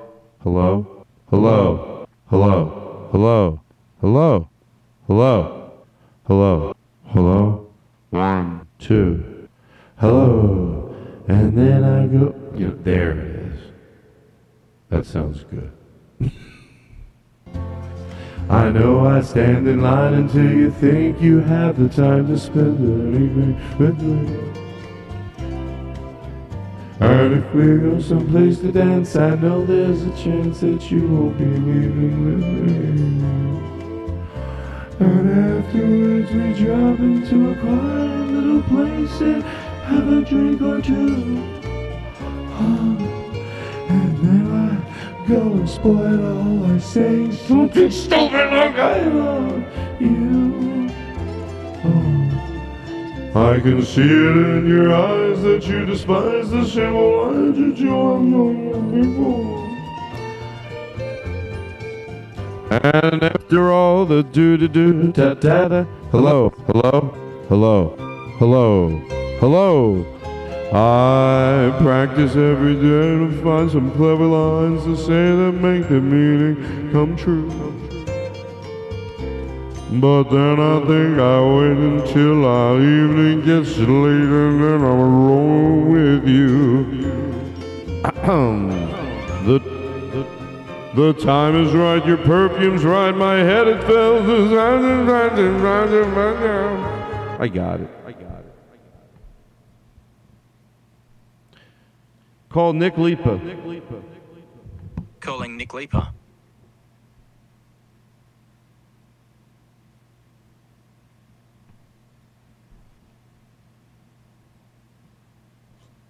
Hello. Todd. Wow, you're coming in hot. Yeah, how are you doing? Wow, you really got a lot of vump in your vang. Yeah, I gotta get the energy. Hey, listen. Gotta give the show to the people. Right. What's it like where you're at right now? Do you have it dark? Is it bright? And don't fucking lie to me.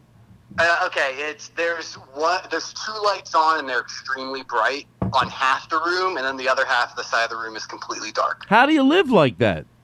Well, you just live on the dark side. Why? Why don't you turn the other side off? I don't get it. Well, it trickles a little bit of light in. No, get a lamp. I can't fucking take it. you audio-wise, you can't take it. No, because I can't hear you. I'm just talking about, like, you were around me so much, you would think you'd go, oh, I would staple gun a burlap sack over a light if I had to get it. Guess what? It's dim now. Thank you. It's dim. I turned off the lights. I turned on the one lamp. See, here's the deal. And truth. I changed to George Carlin to truth. It's just easier. Truth. If I ultimately want someone to be comfortable how they're comfortable. There are some people that like it bright. If they're having a party, I still think they should take into consideration that it's not the best mood for the masses. I'd rather go, a little bit too dark than a little bit too bright. Of course, you always try to make it perfect. I've been to restaurants where I go, they get it. It's not too dark. I'd have it darker, I'll say, but I give them credit for having it this dark. This is like pleasable to the masses. But anyway, so you live with me. So ultimately, I think it should be what makes you feel good. I'm just saying I think if most people take the effort, they end up feeling better when it's dark. Not everybody. But what about you? What made you not turn those lights out? Okay, I did dim the lights, and it's dimmable. My friend Bradley's with me. As I dimmed the lights, he nodded his head and just goes, oh, yeah, this is a million times better. Thank you. I have taken some suggestions from you. Like last night, I did the hot towel. The hot washcloth. Who, with friends? Yeah, with my friend Bradley. He's here right now. Cool. Hello. Hey, Bradley. Now, is it true that afterwards Bradley blew his nose with it and ruined the whole thing? That's what I heard. That's the word out of the street. It was disgusting. So last week when you... we're going to close right now, but I wanted to call you because last week the show got... somehow didn't transfer. Did you get my text? I actually heard I got your text today, and then I actually heard the little message you put on your podcast. I listen. So next week, I think I should call you and talk longer because I want you to repeat some of the stuff. Like, look, my listeners are going to think I'm making it up because I said last week, I think sometimes, with your stories, Nick, like once in a while, I'm like, wait a second. And then most of them end up going like, oh, shit, this is true. Because the ones about your grandmother, I thought, no, there's no way that's true. But then I asked questions and it ends up, oh, okay, I get it. But I don't want to get into that now. But I will say, did your mom, she brought a cow, a miniature cow, into a nail salon? Yes. You know what the weird thing is? I believe you. Yeah, she did. My sisters were getting their nails done, and they needed a ride to go get picked up. And my mom decided to go pick them up, and she brought the cow along. And it's how big? How big is it? Give me an example of how big it is. It's like as of now, or when she was a baby. When she was a baby. When she was a baby, she's like a medium-sized dog. Okay. Does she shit? Like a dog can hold it in, it knows, but some. You know how some cows just walk in, or is it a horse, and shit comes out of their ass? They don't even stop. They just, it's like, not, it's just like, it's like. No, she's a lady. She stops. She takes her time. Oh, it's like. She'll only do it on grass, too. Oh, I like that. She's not potty trained. It's just, that's the way she is. Wow. Okay. So I just, that doesn't even matter really to the story. I was just curious. So anyway, so it's still the size of it. How do you know it's a horse? Does it have hooves or like, how does it look? Why can't, would they let a dog in the nail salon? How do you know it's a cow? A cow. I'm sorry. I forgot it was a cow. Wait. And when did these miniature cows become a thing? I've got good questions. When? I don't know on the miniature cow question. I don't know when it became a thing, but I do know for like 5 or 6 years, we were the only people in Florida with a miniature cow. Okay, so let me ask you this. What is a full-grown miniature cow? I know there's a range, but just give me a rough. What would a full-grown miniature cow be? The weight. The weight or a large dog compared to a Great Dane or a big goat, whatever. Would it be as big as... Realistically, I'm guessing around like 600 pounds, 650 pounds. Wow. What do you mean realistically? What does that mean? I don't know. I'm pulling that number out of my ass. I really don't know. The number wasn't my problem. The realistically. You go realistically. Now, what's the opposite of realistically? Like 500, 400? No, you're not understanding. You said realistically $600. What does realistically mean? Like, oh, you mean not exaggerating it. Oh, you want me to exaggerate? Probably like 900 pounds. No, I don't want you to. Are you listening? I'm listening. I just don't get the bit. No, there's no bit. I'm just, and by the way, you're doing fine. You were fine last week. All you got to do is be yourself. Okay. You're always great. Don't worry about that. You can't have a story that involves a miniature cow at the nail salon that really goes bad if you, when you know it's true. And I just had side notes for the cow. The cow really isn't the point of the story. The cow, but it would be like we know there's miniature ponies. So imagine trying to bring one of those into a nail salon, and then your mom. From the stories you've told me, of course you love her. She's your mom, but that explains her. Like, hey Nick, explain your mom in one quick story that explains who she is and where she's at emotionally. And then she tried to bring a miniature cow into the nail salon and got mad, furious. They wouldn't let her. All right, thanks a lot. We'll stay away. Felt rejected. Yeah, that's felt rejected for not being allowed to bring the miniature cow in. And turn around, Nick. We have surprised you with that same baby cow brought to your front door. Bradley, go over and open the door. Oh, my gosh. What is that? The Todd Glass Show paid to have a baby cow brought to Nick's door. Nick, do you see it?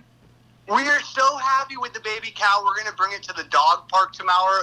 The cow is in my apartment right now. No, we're getting it picked up in 20 minutes and slicing it up so you'll have fresh hamburger meat.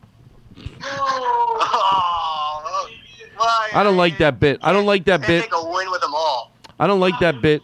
I'm going to just leave it in because I don't want to edit. But I have a bit where the animal is loved in my bit. It ends up they think that's going to happen, but then they don't, and then the animal runs around the field. The miniature cows scare me because that was man-made. Like, right? How did they get a miniature cow? What did they do? Just keep having the littlest cows of breed, or how do you make? Do you know how you make a miniature cow?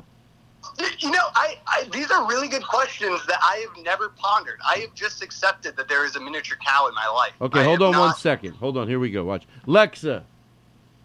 What is a miniature cow? Hold on, Alexa.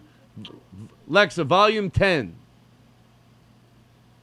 According to Wikipedia, miniature cattle are found in various parts of the world. Some, such as the Dexter of Ireland and the Vetcher of Kerala, India, are traditional breeds. Others have been recently created by selective breeding. The Australian Lowline was the unexpected result of a scientific experiment got colon free some, but not all. All right, Lexa, stop. I was going to let her finish because I thought it was quicker. Lexa, stop. Sorry for yelling into the mic. Alexa, what is a miniature cow? Hold on, Nick. All right, hold on, Nick. All right, Alexa. Pause. Very annoying. I need my microphone. Alexa. Hello. Do what you're told. Did you hear about that guy that his Alexa brought him? I found on the web. According to blogspot.com. Hello. Hi. Alexa, how do you spell onomatopoeia? Onomatopoeia is spelled onomatopoeia.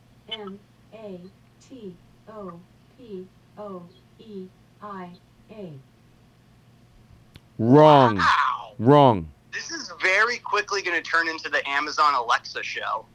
No, that answer was wrong. I'm the guy who thinks just so I can belittle something. Alexa, spell elephant. Elephant is spelled ELEPHANT. Wrong. There's a silent K. All right, Nick. So how's the cow? Do you still have it? I know you don't. No. We still have the cow. I'm in my apartment. I'm living in an apartment like 50 minutes away, but I still get to go see. I get visitation rights on the weekend. Is your mom there? Visit the cow on the weekend. Yeah. You guys are okay? Yeah. Like it's one of those things that she stays inside the house. I go and visit the cow. She doesn't have to take care of the cow. Do you ever? Now I know this is immature, but do you ever like take your two fingers, your two pointer fingers, when you see your mom, and you put them in your mouth? You know, like a little kid, and then you stretch your mouth out and you stick your tongue out. Blah, blah, blah, blah, blah. You ever do that? I mean, just what? Because you know she might not know how to react. It might be a fun way to like picture that. Don't just think about it. Think about like really doing it. Your mom walks out. Maybe you see her in the window. You put your two fingers in your mouth. I'm doing it to truth right now, and you go. And you stick your tongue in and out. No, you leave your tongue out, but you move it side to side. Well, you take your two pointer fingers and you go, but like you're really angry at her. Like you're not doing it. You're not laughing. You're like, and she's like, what are you doing? You go, that's how angry I am at you. True truth to George Carlin. I think my mom has done that to me when I've called her out on something. And then she's like, why are you calling me out on this? She's done that exact same thing to me. Well, you know what? To George Carlin. I wish her... No, I don't do that anymore. I say truth. To truth. No, yeah. Truth... No, I keep telling you this. Truth is not... Well, yeah, I don't... Yeah, I get it. I get what you're saying. I get it. Listen, Nick, next week, talk about a plug. Talk about a tease. It's all Nick. All right. Nick, next week, Nick Lipa... By the way, I called Danny LaBelle tonight. He was so fucking funny. I thought he was. Oh, yeah? Yeah. He didn't answer, but his assistant did. And he told us everything about Danny. It was so fun. But I'm going to call you next week. 1.5 hour with Nick Lipa next Tuesday. All right. Perfect. Drops on Friday. All right, Bradley. Say hi, Bradley. Hello. I like how he coughed before he talked, like almost like so he'd have a good voice. Like, oh, yes. Hello. All right, Nick, I'll talk to you later. All right, I'll see ya. Bye. How about another more fanfare for Nick? Are you still there, Nick?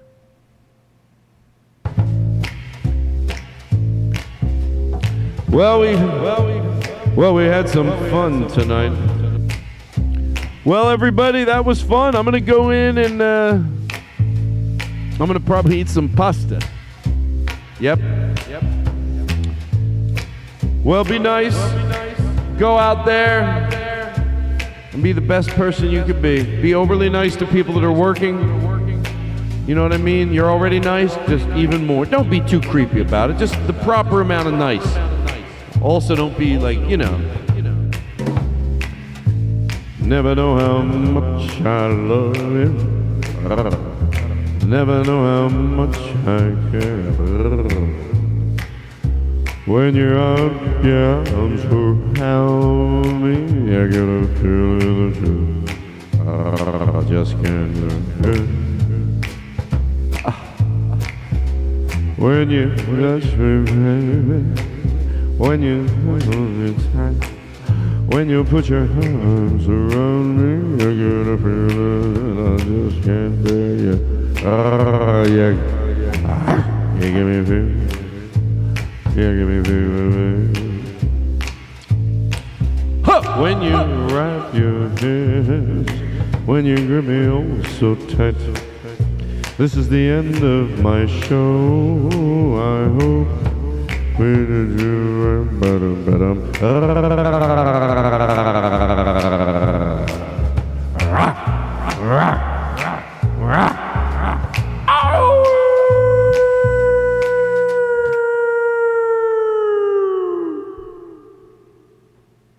comes Mr. Rogers. It's you I like. It's not the things you wear, not the way you do your hair, but it's you I like. The way you are right now, the way down deep inside you, not the things that hide you, not your toys, they're just beside you. but it's you I like. Every part of you, your skin, your eyes, your feelings, whether old or new. And I hope that you'll remember, even when you're feeling blue, that it's you I like, it's you yourself, it's you, it's you, it's you I like.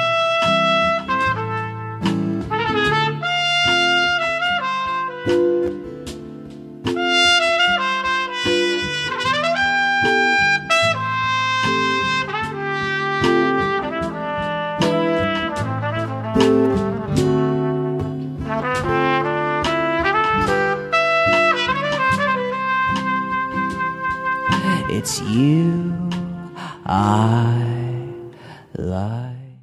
Starbane's Audio, a podcast network.